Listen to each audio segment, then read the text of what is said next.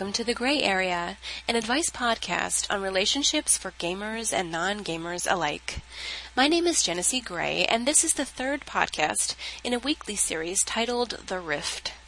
Last week's episode was on the evolution of gaming and people's changing attitudes as players. Please visit my Facebook page, The Grey Area, and add to this forum discussion to tell me your story. This week, we discuss real life relationships that are being challenged by circumstances occurring in game. Now, on to the first situation. Sam Gamgee from Lord of the Rings writes Though my girlfriend and I are on the same server and occasionally level alts together, she doesn't want to leave her fellowship to join mine. We each have real life friends in these fellowships and have met them in person. She gets frustrated with their lack of progression, but won't join my more successful group. It makes it that we're often playing the same game at the same time, just not together. Any advice? It sounds to me like she's a very loyal person with deep ties to these people. And you value that loyalty trait, right? I mean, she is with you, and that's good for every type of relationship. She doesn't see these hobbits as toons on a server, but as friends that she would have to abandon to join your group, and she must feel slightly guilty about that. After all, they are having issues with progression, so that means every person is extra valuable. And that adds an element of feeling important here, too. Secretly, she's loving that. She's essential, but she's also stuck. I would take some time and talk to her and tell her you miss sharing the same experiences, hearing the same stories, and getting to know the people who are important to her. Make this less about your fellowship versus her fellowship, and make it more about your relationship in game and out of it. Tell her you love her, and you're impressed seeing her kick some orc ass, and you want to raid with her. Don't press her to leave, or for any decisions right now. Merely let her know you would welcome her talent at any time, and let her think on this.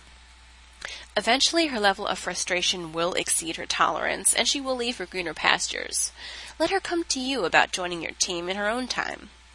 But I'm telling you from experience here, she will eventually leave but not necessarily for your fellowship, especially if you've set things up as a competition, and if she has hostile feelings toward it, no way.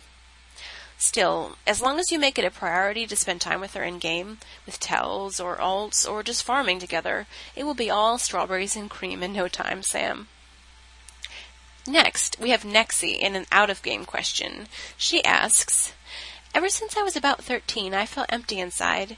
This emptiness seems to only be filled when I'm around two people my boyfriend and a childhood guy friend I've known for many years that I spend a lot of time with.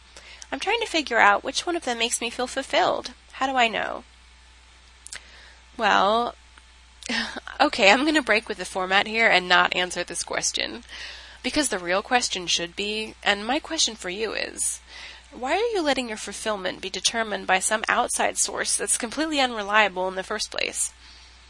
Having been a 13 year old girl, and knowing many tweens myself, I know it's hard to take the time alone to figure out who you are and what you want, especially when you want to date and hang out with people who matter. But I'm here to tell you from personal experience, you will never fill that empty hole by becoming what somebody else thinks the ideal girlfriend slash friend slash daughter should be. You need to take time alone to figure out what you want out of life and the traits you like about yourself first, so you don't play the camouflage game and morph into what everybody else wants to see. You want to bring something strong and solid to the table when you get into a relationship, and not just a hole to be filled. And yes, I mean that both ways. So ends my public service announcement for the day. And by the way, if you really insist on knowing which guy makes you feel that way, I would look for whoever sees you as the brighter, better person, and bet it's him pumping you up. Now you take it from here. And last, Arena Junkie from World of Warcraft writes, I went into a crafting agreement with this friend. We were having fun making gold with each other, and we were bound to be rich.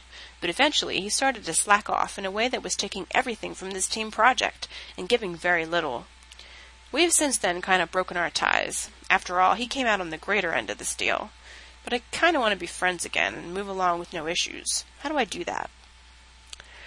Well, since you both agreed to split the contribution of the materials needed and the profits from the true gold, he's in the wrong here.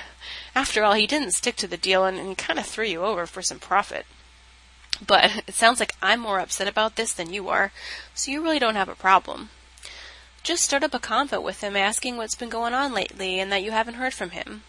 I'm sure, since he was the one in the wrong, he must be relieved to be let off the hook for feeling like he messed up your friendship.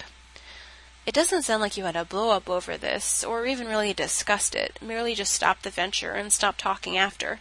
So, start talking again. No big deal. You must have had some things in common, right, in the first place, to come up with this gold crafting idea. Now, I'm curious why you even want to be friends with somebody who isn't trustworthy and has proved that to you already. Better to discuss what happened and ask him why he cleaned out your venture and why he stuck you with the bill. But this is ultimately your decision. The simple answer to your question, Arena Junkie, is just talk. And like most of us, he will forget there's any awkwardness and move on as fast as humanly possible. I am both honored and proud to have a guild named after me on World of Warcraft in Kargath, announcing the newly created raiding guild, the Grey Area, Guildmaster Alanomi. Now, I'm not a member of this guild as of yet, but I'm really excited about it and the possibility of having some team members on to discuss the trials and issues that occur when breaking ties and reforging a new guild. I know a lot of guilds here, including my own, are losing members to the new MMO rifts. And this is causing some massive changes on World of Warcraft right now. So if you have any stories relating to that or thoughts to add, please see the discussion area on this to post your opinion or to comment on any of this week's answers. I would love to hear from you.